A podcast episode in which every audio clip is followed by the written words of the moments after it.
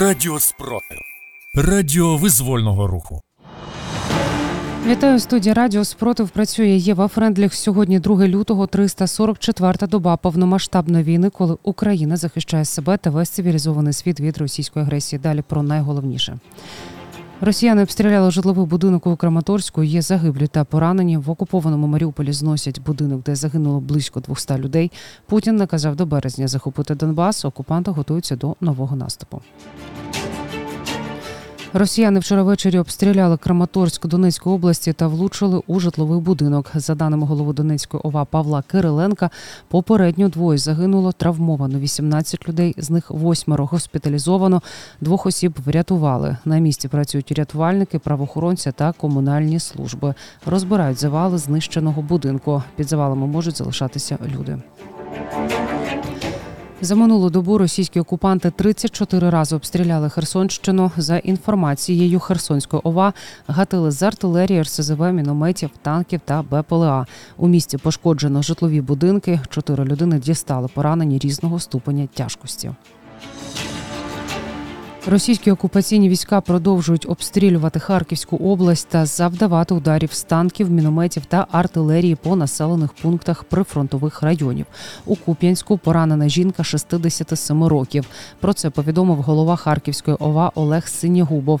Він наголосив, що ворог не припиняє терор мирного населення прикордонних міст і сіл Харківщини. У Горлівці водіїв змушують отримувати посвідчення за російськими стандартами, але без паспорта Російської Федерації це неможливо. За даними Генерального штабу збройних сил України, працівники транспортних підприємств 1 травня мають отримати ці посвідчення. Тих, хто не виконує умови, звільнять. В окупованому Маріуполі російські загарбники почали зносити будинок на проспекті Миру. Нині там відомо про найбільшу кількість загиблих близько 200 людей. Про це повідомив радник міського голови Петро Андрющенко. Росіяни намагаються зруйнувати все історію, нову історію, пам'ять не вийде. Написав Петро Андрющенко. В одному з підрозділів окупантів на Луганщині ще 9 січня завершились тримісячні контракти. Через це близько 300 військових Російської Федерації не отримують грошове забезпечення. Крім цього, вони не можуть звільнитися зі служби через мобілізацію.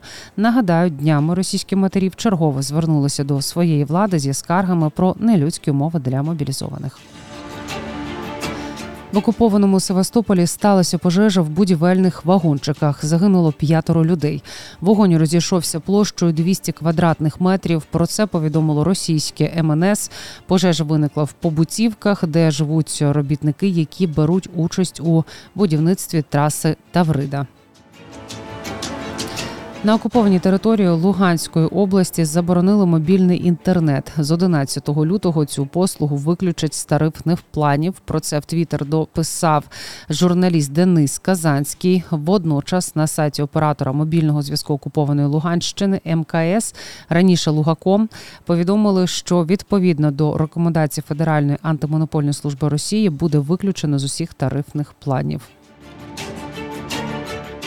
На Бахмутському напрямку окупанти постійно атакують Красну Гору та приватні сектори Бахмута. В останньому є незначне просування ворога, хоча він і зазнає великих втрат.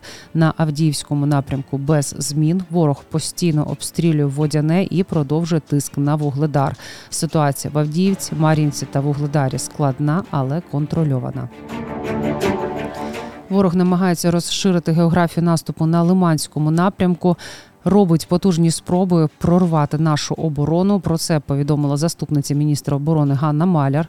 Наші воїни відбивають атаки ворога та намагаються втримати оборону в умовах переваги ворога у кількості бійців та кількості озброєння. На Луганщині російські війська готуються до нового наступу. Ворог у спробі знайти слабкі місця в обороні збройних сил України збільшив кількість обстрілів та атак в напрямках Сватово-Креміна. Про це повідомив голова Луганської ОВА Сергій Гайдай.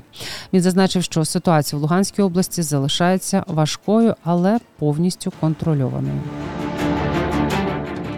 24 лютого росіяни можуть розпочати повторний наступ. Про це повідомив міністр оборони України Олексій Резніков. За його словами, незважаючи на заяви Російської Федерації про мобілізацію 300 тисяч чоловіків, за оцінками Міноборони України, Кремль закликав щонайменше 500 тисяч солдатів. Таким чином, Резніков закликав країни НАТО не зволікати з озброєнням для України.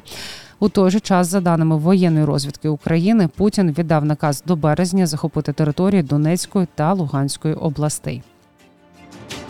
За добу Сил оборони України знищили 610 російських окупантів. З вами була Єва Френдліх з новинами на Радіо Спротив. Зігріваємо один одного любов'ю, віримо в силу оборони України, і все буде Україна.